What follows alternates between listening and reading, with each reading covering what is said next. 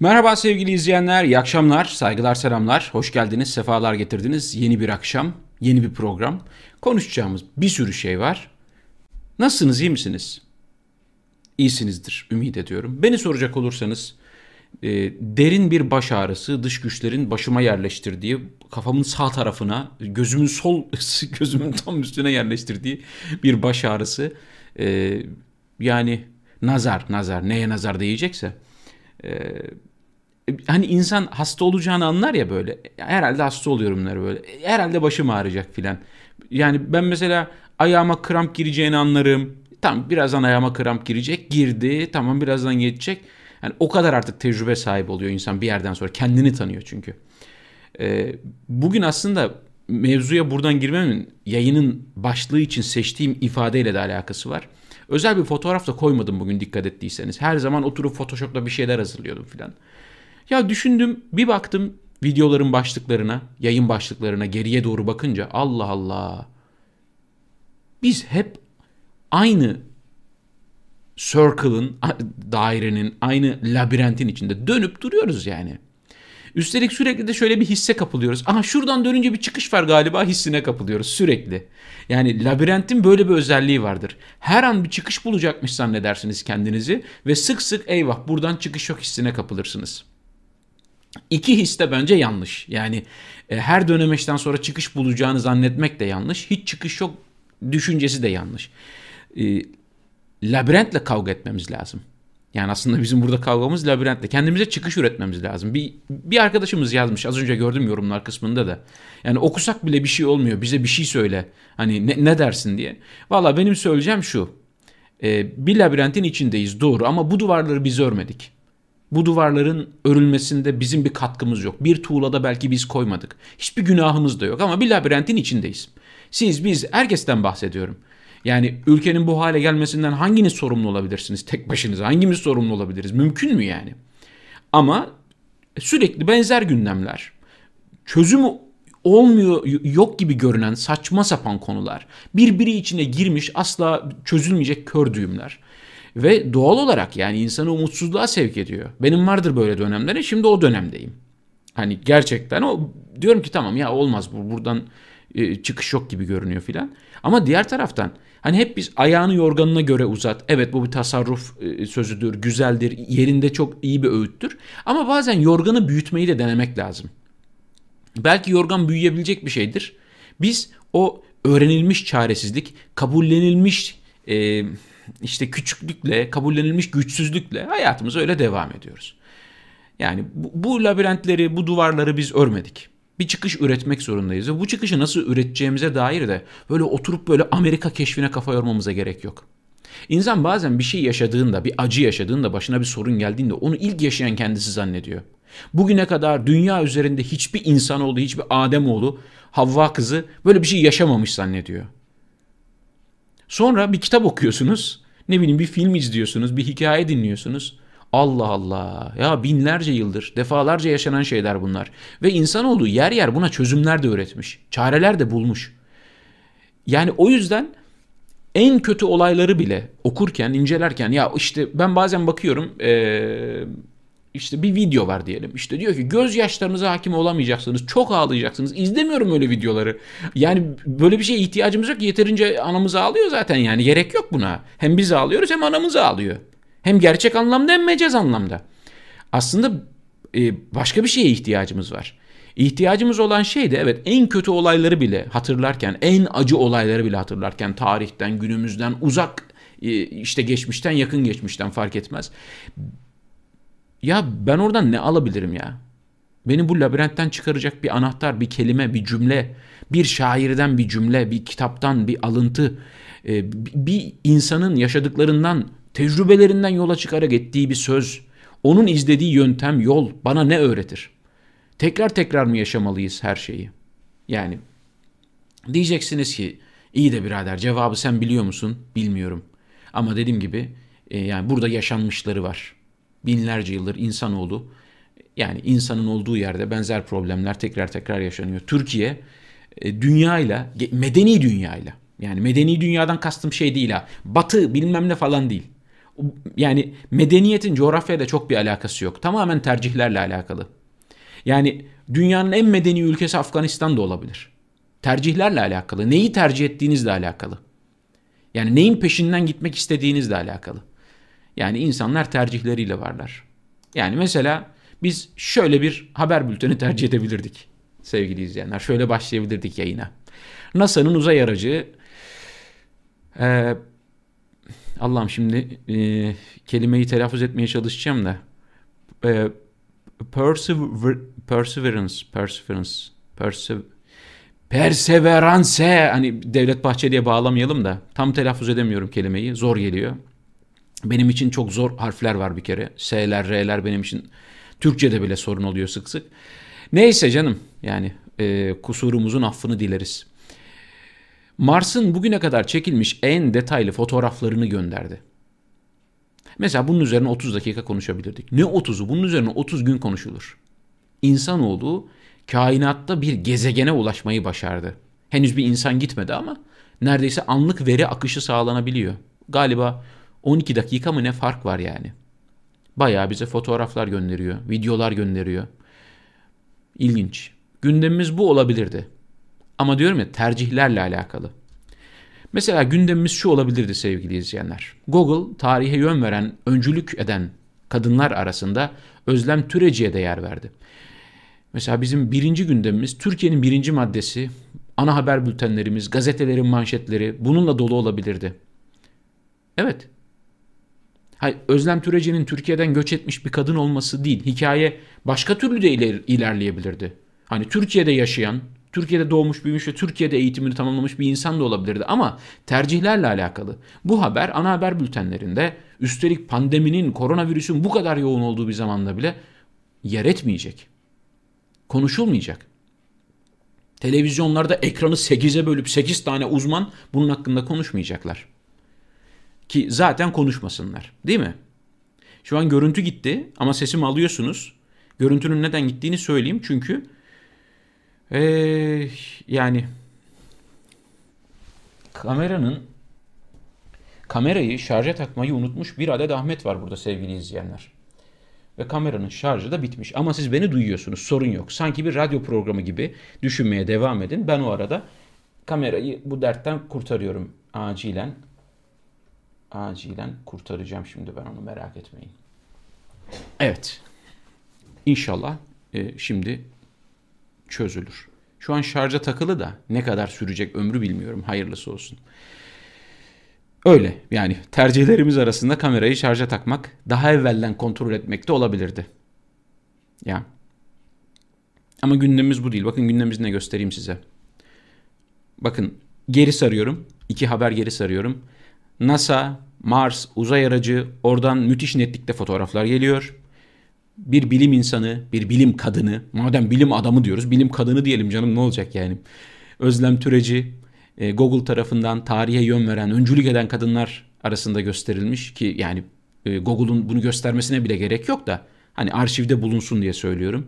Sonra geçiyoruz Türkiye'nin gündemine. Çevre ve Şehircilik Bakanı Murat Kurum, Kanal İstanbul yapıldığında depremle mücadeleye önemli katkı sağlayacak. Kanal İstanbul yapılacak yani İstanbul'un bağrına derin bir yarık açılacak. Derin bir vade açılacak. Ve bu depremle mücadeleye önemli katkı sağlayacak. Yani ne yapacaksınız? Derine inip fay hatlarına masaj mı yapacaksınız? Okşayacak mısınız fay hatlarını? Onlara iltifatlar mı edeceksiniz? Kırılmasınlar diye. Gönüllerini mi alacaksınız? Yani Çevre ve Şehircilik Bakanı bak çevre var işin içinde. Bilim var. Tamam mı? Deprem var. Yani böyle de bir cümle var. Neyi tercih ettiğimizle alakalı. Türkiye bunu tercih etmiş durumda. Siz tercih etmemiş olabilirsiniz. Ama demokrasi böyle bir şey sevgili izleyenler. Demokrasi böyle bir şey. Çoğunluk bir şeyi tercih ettiği zaman sizin onu tercih etmemiş olmanız bir şey değiştirmiyor. Siz de etkileniyorsunuz. Herkes etkileniyor. O yüzden yani Türkiye'nin bugün konuştuğumuz saçmalıklardan kurtulabilmesi için insanlardaki teker teker zihniyetin değişmesi lazım. Birisi çıkıp ırkçı bir laf ettiğinde halkın duvarına çarpması lazım. Halkın vicdan duvarına çarpması, akıl duvarına çarpması lazım. Birisi böyle gerizekalıca konuştuğu zaman halkın mantık duvarına çarpması lazım. Akıl, toplumsal akıl buna karşı durmalı. Bir dakika ya demeli yani. Bir, bir dakika biz ölçtük, biçtik, tarttık öyle bir şey mümkün değil. Mesela bunun böyle olmadığını söyleyen bilim insanlarına mikrofon uzatılmayacak. Çevrecilere mikrofon uzatılmayacak. Yine televizyon ekranları 8'e 10'a bölünecek. Yine aynı tipleri göreceğiz. Bu sefer de deprem uzmanı olup konuşacaklar. Çevre bilimci olarak konuşacaklar. Sonra biz o labirentin içinde dönmeye devam edeceğiz. Mesela bunu konuşuyoruz. Ama hiçbir şekilde gerçekten Kanal İstanbul'un çevre açısından, bilim açısından, ne bileyim yani göçmen kuşlar açısından, toprak altında yaşayan böcekler açısından, yeraltı suları açısından böyle bir değerlendirmeye tabi tutulduğu yok. Dönüp dolaşıp işte inadına yapacağız. Sürekli böyle bir politik manevralar, politik söylemler ve neticesinde de ortaya çıkan tablo, durum bu sevgili izleyenler. Farkındayım, kameranın siyah düştüğünün farkındayım ee, ama siz beni duymaya devam ettiğiniz için konuşmaya da devam ediyorum. Yani yayın kesilmiş olabilir. Bu e, bu hep böyle süreceği anlamına gelmez. Merak etmeyin. Haberi görüyorsunuz şu anda. Hangi haberden bahsettiğimin de farkındasınız. Azıcık kameranın şarjı da olsun öyle atacağım onu ben. Çok büyük bir hata yapmışım. Kamerayı açık unutmuşum. E, ve şarja da takılı değilmiş sevgili izleyenler. Özür diliyorum ama sonuçta zaten reytingi düşüren şey benim tipim. Yani şu e, deep fake var ya hani onunla ben bir işte bir Brad Pitt falan olabilirsem inşallah hani benim yerime Brad Pitt falan koyarsak böyle bir Kıvanç Tatlıtuğ bir Kenan İmirzalıoğlu falan koyarsak reytinglerde artar diye düşünüyorum yani. Evet. Kameranın görüntünün gittiğinin farkındayım. E, radyoculuk alışkanlığımla devam ediyorum yayına. Onun şarjı böyle bir iki saniyede olsun. İki, kendine gelecek o. Çünkü e, resmen sıfırlamışız. E, radyoculuk da böyle bir şeydi. Geçiyorum bakın tercihlerimizden bir tanesine daha bakıyoruz sevgili izleyenler. Sinop'ta 6 günde 41 eve misafir olan kadın 200 kişiye koronavirüs bulaştırdı. Böyle bir haber var. Şimdi bu kadına edilmedik hakaret bırakılmaz biliyor musunuz? Ne cahilliği kalır, ne sorumsuzluğu kalır, ne bilmem neliği kalır. Bunu yapan normal bir vatandaş olduğunda her türlü lafı yiyor. Ama aynısını ülkenin cumhurbaşkanı yapıyor. Tercihlerden bahsediyorum ya. Tercih dediğim şey tam olarak bu aslında. Yani ülkenin cumhurbaşkanı bunu yapıyor. Şehir şehir gezip meydan meydan işte salon salon kongreler yapıyor. Dolayısıyla bu kadına kızmaya hiç kimsenin hakkı yok. Normalde yaptığı yanlış. Tabii ki yanlış. Ama diğer taraftan yani halkın büyük bir kısmı bunu normal karşılıyor. Bunu sorun yapmıyor. İnsanlar kendi hayatlarını, kendi sağlıklarını, ailelerinin hayatlarını, çocuklarının sağlığını tehlikeye atıyorlar o kongrelere giderek. Ama tutup bunu mantıklı mantıklı kimse anlatamıyor. Kimseyi dinlemiyorlar. Ne yazık ki. Ne yazık ki. Yani Cumhurbaşkanı daha tehlikeli bu kadından Sinop'ta 6 günde 41 eve misafir olup 200 kişiye koronavirüs bulaştıran kadından çok daha tehlikeli bir cumhurbaşkanı var. Ve cehaleti kutsayan, cehaleti yücelten, bilmemeyi, bilmemekte ısrar etmeyi, yücelten bir cumhurbaşkanı var. Neden bunu böyle konuştuğunu söyleyeyim? Çünkü bunun karşılığı olduğuna inanıyor. Bunun alıcısı var. Bu onun için e, politik bir duruş bu sayede. Ya mesela şey diyorlar ya iyi ki işte reis İngilizce bilmiyor. İngilizce bilse de, bilseydi, İngilizce konuşabilseydi işte İngilizler, Amerikalılar, dış güçler onu şey yaparlardı. Vay be. Yani mesela bununla şey yapıyorlar yani cehaletle övünüyorlar. Kamera birazcık kendine gelmiştir. Evet, mesela tercihlerimizden bir tanesi. Adalet Bakanı Gül, düşüncesi, inancı, cinsiyeti ne olursa olsun insan onurunu yaşatmak devletin en temel vazifesidir. Evet. Evet. Sonra kurduğu cümleye insan bir bakar değil mi? İnsan bir bakar, kendi sıfatına bir bakar. Bir meymenet var mı diye bakar. Ben ne iş yapıyorum diye bakar. Ben bir işe yarar mıyım diye bakar. Ondan sonra ondan sonra e, Ama işte meydanı boş buldukları için sevgili izleyenler. Söyledikleri herhangi bir sözde kendileri tutarlılık aramadıkları için şimdi ben bu sözü söylüyorum. Ben bunu hangi tarihte söyledim arkadaşlar not alalım. E, çünkü ileride bunun yani falan karşımıza çıkar. Sorarlar. O gün böyle demiştin derler. Böyle bir dertleri olmadığı için o kadar rahatlar ki sevgili izleyenler. O salmışlar gidiyorlar. Salmışlar gidiyorlar son derece rahat bir şekilde işte böyle adalet hakkında, insan hakları hakkında falan konuşmaya devam ediyorlar. İnsan önce kendisinden utanır ya. Bakın işte oy kaybetmek, seçmenlerin işte bakış açısı, anket sonuçları, işte ne bileyim arşivden çıkacak görüntüler falan. İnsan önce kendinden utanır.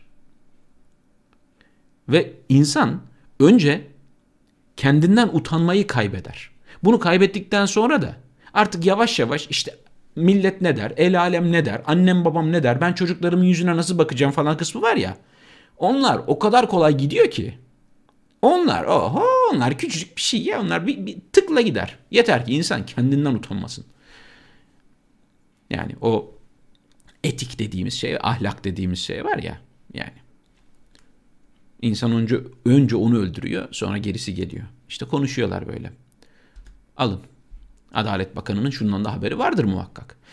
Merkezi Washington'da bulunan Freedom House'un 2020 Özgürlük ve Demokrasi raporuna göre Türkiye son 10 yılda özgürlüklerin en çok gerilediği ikinci ülke oldu. Ama birinci değil. Buna şükür.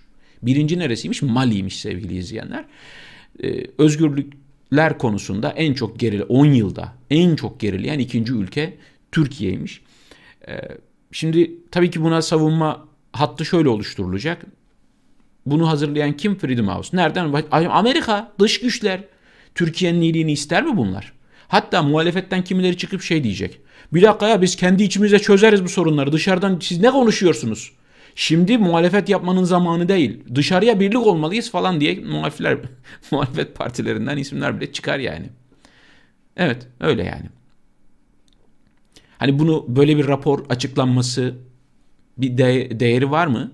Hani Türkiye bu raporu görünce başı öne eğilecek insanlar tarafından yönetiliyor olsaydı zaten bu durumda olmazdık. Tabii tabii yani bu durumda olmazdık yani. Ama işte insan hakları falan. Hani ben dün mesela insan hakları bu ne? İnsan hakları eylem planı diyor ya insan hakları manevra beyannamesi. Ee, çok konuştuğumu düşündüm o konu hakkında. Gerek yok. Maksimum 3 gün sürecek bir şey aslında bitecek. 3 gün sonra başka bir şey ortaya atacaklar. Yok çünkü. Gerçekten hani söyle, söylem üretebilecek, politik söylem üretebilecek hiçbir şeyleri yok. Meral Akşener'den Bahçeli'ye tepki İyi Parti önüne getirilen fezlekelere gözü kapalı el kaldırmaz. Bu çok önemli bir çıkış. Meral Akşener'in bu çıkış çok değerli bir çıkış. Yani şöyle konuşmasında net olarak şunu söylemedi. Biz fezlekelerin hepsine hayır diyeceğiz demedi. Evet diyeceğiz de demedi. Mantıklı bir cümle kurdu aslında. Çok politik bir cümle kurdu. Biz dedi gelen şeye bir bakarız. Bir bakarız öncelikle. Ya, okuruz, beynimizi kullanırız. Ondan sonra karar veririz dedi. Bence de doğrusunu söylüyor. Şimdi bir milletvekili hiç suç işlemez diye bir şey mi var? Dokunulmazlıkların kaldırılmasını gerektirecek suçlar yok mudur? Ya da yargılanmasını gerektirecek suçlar yok mudur? E vardır tabii. Mesela bir milletvekilinin evindeki hizmetçi kız şüpheli bir şekilde ölüyorsa üstelik o milletvekilinin tabancasıyla ölüyorsa mesela bunun araştırılması gerekir. Bu gerçekten bir fezleke konusudur. Ama bir milletvekili kürsüde bir konuşma yapmış. Bir milletvekili bir haber paylaşmış, bir tweet atmış. Yani kusura bakmayın ama işte kürsü dokunulmazlığı bu kadar değerli bir şey. O yüzden bence mantıklı bir cümle kurdu. Biz önce okuruz, bir bakarız önün arkasına ve güzel de bir şey söyledi. Yani bunların arkasında kimin olduğunu biliyoruz dedi. Bakın e, ben yani biliyorsunuz ben burada herhangi bir partiyi destekleyen birisi değilim yani. Hepsine çağırırım. Ne bana ne ya? En rahat o çünkü. Herhangi bir partiyi desteklediğiniz zaman ne oluyor? Yarın bir gün yanlış bir şey yaptığı zaman şimdi ona bana ne? Öyle bir yerde duracaksınız ki rahat bir şekilde kim doğru bir şey yaparsa güzel kim yanlış bir şey yaparsa yanlış. Rahat rahat söyleyebilmek lazım. Bu güzel bir özgürlük yani. Bu Meral Akşener'in bu hamlesi çok önemli bir hamle. Çok değerli bir hamle. İlerleyen günlerde göreceğiz. Yani MHP'li Semih Yalçın'dan Akşener'e üslup eleştirisi. Akşener baba evinden kaçan hayırsız ve uçarı kız gibi oradan oraya hoplamakta, olmadık çılgınlıklara tevessül etmektedir. Üsluptan da ne anlarlar be. Tam üslup uzmanı. Ne kadar zarif, ne kadar güzel bir konuşma şekli bu. Yani e, bakış açılarını görüyorsunuz değil mi? Yani burada bir kere feci, çok feci cinsiyetçi bir şey var. Bir şey var ama ondan önce bak cinsiyetçi diye falan gelmeden önce burada mantık ölmüş. Hani mantık öldüğü için mantığın öldüğü yerde cinsiyetçilikte olur, hakarette olur, ne bileyim küfürde olur, yani ayrımcılıkta olur, her şey olur. Önce mantık ölmüş. Yani farklı farklı düşünemez. Kimse farklı düşünemez, düşünmemeli. Olamaz, nasıl farklı? Böyle ilerliyor. Kafa böyle çalışıyor. Yani laflara bak. Şurada hiç olmasını istemediğimiz sesler geliyor. Umarım o sesler size de gelmiyordur yani bu bilgisayardan. Ben bugün gerçekten nasıl derler e, şey yakalandım böyle yayına. Yani saatler öncesinden yayına hazırlanıyordum. Böyle baş ağrısından filan beni kötü yakaladı yani.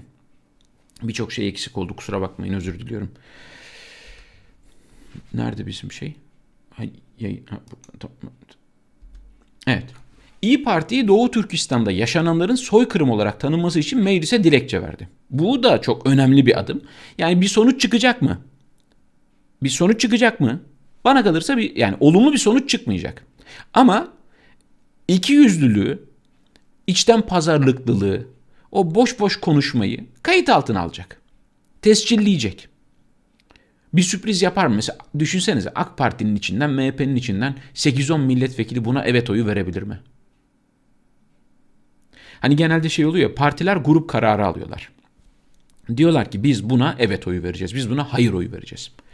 Yani bu bana gerçekten garip geliyor. Çünkü yani olabilir bir siyasi partiden bir milletvekili olabilir. O partiye oy veren, destek veren birisi olabilir. Ama her konuda aynı düşünmek mümkün değil.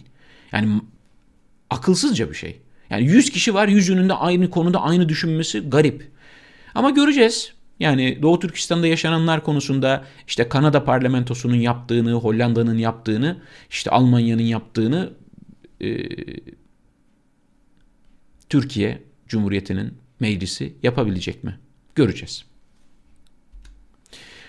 AKP Grup Başkan Vekili Özkan, ya on numara adam ya, süper. Süper her gün yeni bir takım elbise. Her gün aynı aynı yerde farklı takım elbiseyle aynı adam konuşuyor ama müthiş. Müthiş yani. Devlet Bahçeli ile kafa kafaya yarışırlar dönüş konusunda. HDP ile ilgili ifadelerine gelen eleştirilere yanıt verdi. HDP'yi tabela partisi haline getireceğiz. Bir gün önce HDP'yi kapatacağız. Hukuken de kapatacağız. Siyaseten de kapatacağız. Milletimizin vicdanında da kapatacağız. Kapatacağız. Bir gün sonra yani seçimde milletimiz onu sandığa gömecek. Tabela partisine dönüşecek. Bir gün daha dönerse HDP'ye katılır. bir gün bir gün daha dönerse HDP'de siyaset yapmaya başlayabilir. Yani ama şuna emin olun bakın yani bugün bunu konuşuyoruz. Belki bir ay sonra bambaşka siyasette bambaşka bir şey konuşacağız. Bambaşka bir şey konuşacağız yani. AK Parti başka bir yere yanaşmaya çalışacak. Başkalarıyla ittifak kurmaya çalışacak. Devlet Bahçeli bakacaksınız bir anda e, e, Tayyip Erdoğan'ı satacak. Recep Tayyip Erdoğan'dan Cumhurbaşkanı olmaz. Tekeden süt çalınma neydi? Tekeden teleme yapılmaz, suda ateş yanmaz, menemene suvan koyulmaz, Recep Tayyip Erdoğan'dan Cumhurbaşkanı olmaz diyebilir. Yani çünkü yani politikanın oturduğu zemin böyle hani sağlam değil. Ortada bir omurga, ortada bir karakter, bir duruş falan filan olmadığı için yani her an her şey olabilir. Kurtulmuş seçim barajının kıymeti kalmadı tartışılması lazım. Mesela o manevralardan bir tanesi de bu sevgili izleyenler. %10 barajı var. %10 barajı yani tahmin ediyorsunuz ki işte dönem dönem Türkiye'de hakim ideoloji hangisi ise sevmediği, haz etmediği küçük siyasi partilerin, siyasi görüşlerin meclise girmesini engellemeye çalışıyor. Zaten çok fazla parti var Türkiye'de. Haddinden fazla parti var da. Yani şöyle söyleyeyim. Demokrasi zayıfladıkça parti sayısı artıyor. Yani garip bir şey ama hani çok partili evet ama bu kadar çok olmaması lazım. Bu kadar çok olmaması lazım. Bu kadar çok farklı görüş olamaz yani. Bu kadar sorun var ve bu sorunların 1500 tane farklı çözüm yok. Yani aslında yani birbirine çok yakın görüşler var ama insanlar bir araya gelmeyi beceremiyorlar. Herkes lider olmak istiyor. Küçük olsun benim olsun ya. Ben de bir parti kurayım ben de lider olayım. Ben de bir parti ben de lider olayım. Benim de çakarlı arabam olsun. Benim de özel plakam olsun. Ben de mitinglerde bilmem. Ben de konuşayım. Bana da hürmet göstersinler falan filan yani. Şimdi bu seçim barajı işlerine gelmemeye başladı. Neden? Ee, hükümetin, ittifakın cücük ortağı MHP barajı geçemeyecek büyük ihtimal. Yani bu da psikolojik bir eşik aslında. İttifak kurdukları için gerçekten barajın da bir anlamı kalmıyor. Yani normalde yüzde bir oy, alan bir parti bir ittifakla beraber girerse meclise milletvekili sokmuş oluyor. Meclise girebiliyor. İttifakın bu anlamda bir anlamı kalmamış oluyor. Ama diğer taraftan da psikolojik bir anlamı var. Orada yüzde on var. İşte MHP yüzde onun altında kaldığı zaman bu başarısızlık olarak görünecek. Ama tabii Devlet Bahçeli sonuçta Devlet Bahçeli e, yani yüzde bir bile oy alsa o bir şekilde oradan bir şey çıkarır yani. Öyle bu da başka bir manevra. Numan Kurtulmuş yani. Numan Kurtulmuş'un herhangi bir fikrine değer vermeye gerek yok zaten. Şeyi belli. Yani ne derler? Kalitesi belli bir adam yani. Ama öyle konuşuyorlar. İşte ülke yönetiyorlar. Sorun bu. Hani diyorum ya normalde mahallede kahvet otursalar böyle konuşsalar Numan Kurtulmuş, Süleyman Soylu, Devlet Bahçeli falan ama boş verin konuşsunlar yani dersiniz. Ama devlet yönetiyorlar. Sorun bu. İspanyol kraliyet aile üyelerinin Birleşik Arap Emirlikleri'nde aşı olmasına tepki yağdı. Ama adamlar kraliyet ailesi. Hani devlet büyüğü diye bir şey yok mu sizin? Devlet büyüğü, da bundan büyüğü mü var? İspanyol kraliyet ailesi. Düşünsene kral, kral bunlar ama eleştiriliyorlar. Tepki görüyorlar. Bizde krallık yok ama krallar gibi yaşıyorlar. Hem de hani yani AK Parti'nin bilmem ne ilçe başkanının, bacanağının kayınbabası bile devlet büyüğü bizde. Öyle. Sen benim kim olduğumu biliyor musun? Türkiye'nin şeyi fix lafı. Sen benim kim olduğumu biliyor musun? Sonra böyle işte. Yani şöyle aşı olmaları kesinlikle tepki görmeyi hak ediyorlar. Tepki görüyor olmaları çok önemli bakın çok değerli. Tepki yağması çok önemli. Mesela İspanyol kraliyet aile üyeleri hakkında mesela Twitter'da insanlar eleştirel şeyler yazdıklarında başlarına bir şey gelmiyorsa İspanya adına bu önemli bir şeydir. Siz sakın ha şey yapmayın. İşte Erdoğan çıktı insan hakları insan hakları dedi deyip gaza gelip de tweet atmayın ha. Öyle fikirlerimizi yazacağız falan diye şey yapmayın yani. Bu da başka bir av mevsimi yani. Bu da başka bir av yöntemi. Yazın arkadaşlar neden yazmıyorsunuz? Al al bunları da al. Belki kenarda kıyıda köşede 3-5 tane şey kalmıştır. Onları da temizleyelim planı bu yani. İşte Türkiye'nin derdi. Mustafa Sarıgül iktidar olmak için vaatlerde bulunuyor. Vaade bakar mısınız sevgili izleyenler? Trakya inanın ki Türkiye'nin Dubai'si olacak. Burada yeni oteller, alışveriş merkezleri olacak. Tek ihtiyacımız bu. Evet Dubai. Evet evet tek ihtiyacımız bu Dubai olmak. Arap ülkelerinde de ne yapıyorlar biliyor musunuz sevgili izleyenler? Birçok Arap ülkesinde şehirleri böyle İstanbul'daki AVM'lerin hani var ya büyük AVM'ler etrafında böyle ışıklı mışıklı oralara benzetiyorlar. Ve tanıtırken de İstanbul gibi diyorlar. Ya beton mu yani vaadiniz bu mu Sayın Mustafa Sarıgül? İktidara yürüyorsunuz gördüğümüz kadarıyla. Çünkü şey dedi biz hiçbir ittifakın içinde bulunmayacağız. Biz tek başımıza Öyle yani seçim öyle bir aday koyacağız dedik. Öyle bir cumhurbaşkanı adayımız olacak ki bizim. Sağdan soldan dindar, ateist, Kürt, Türk fark etmez. Herkes oy vermek isteyecek dedi.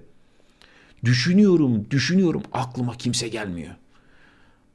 Belki de kendisinden bahsediyordur. Belki de haklıdır. Belki de hissediyordur. Evet doğru. Böyle. Trakya'yı Türkiye'nin Dubai'si yapacaklarmış.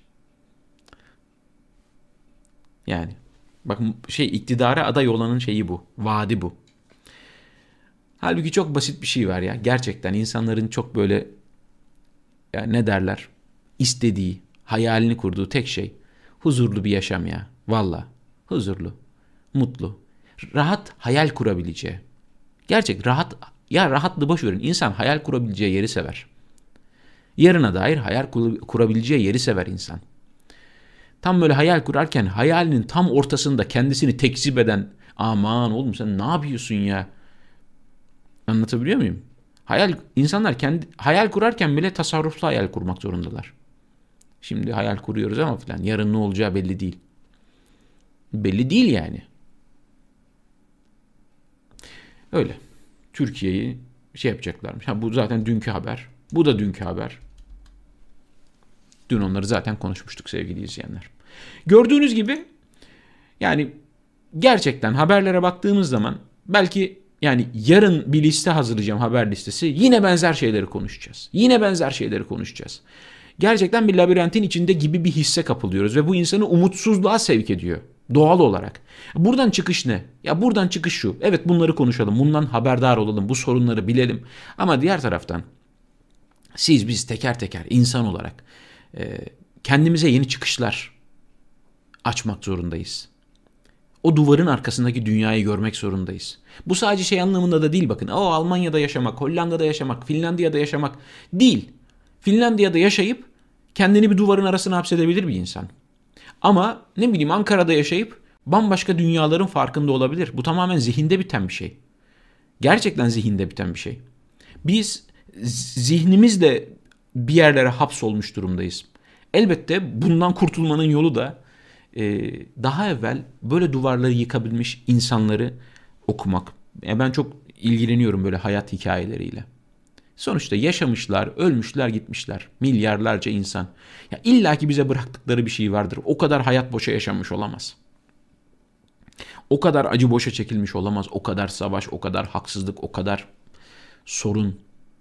Elbette bizim payımıza da düşen bir şeyler vardır diye düşünüyorum. Yoksa bu günlük haberler filan. Gerçekten öyle çok size bize bir faydası yok. Haberdar olmak iyidir. Bahsetmek iyidir. Gündemimizde bunların olması iyidir. Hatırlamak, bilinçli olmak anlamında. Ama bunlarla mücadele etmenin yolu kesinlikle yani siz biz insanlar olarak tercihimizi kendimiz yapmalıyız. Birisi karşımıza dinle geldiği zaman bir dakika ya bir defol git dememiz lazım. Önce bir politikayla dini birbirine bula. Birisi böyle ırkla mırkla milliyetçilikle kes lan sesini dememiz lazım.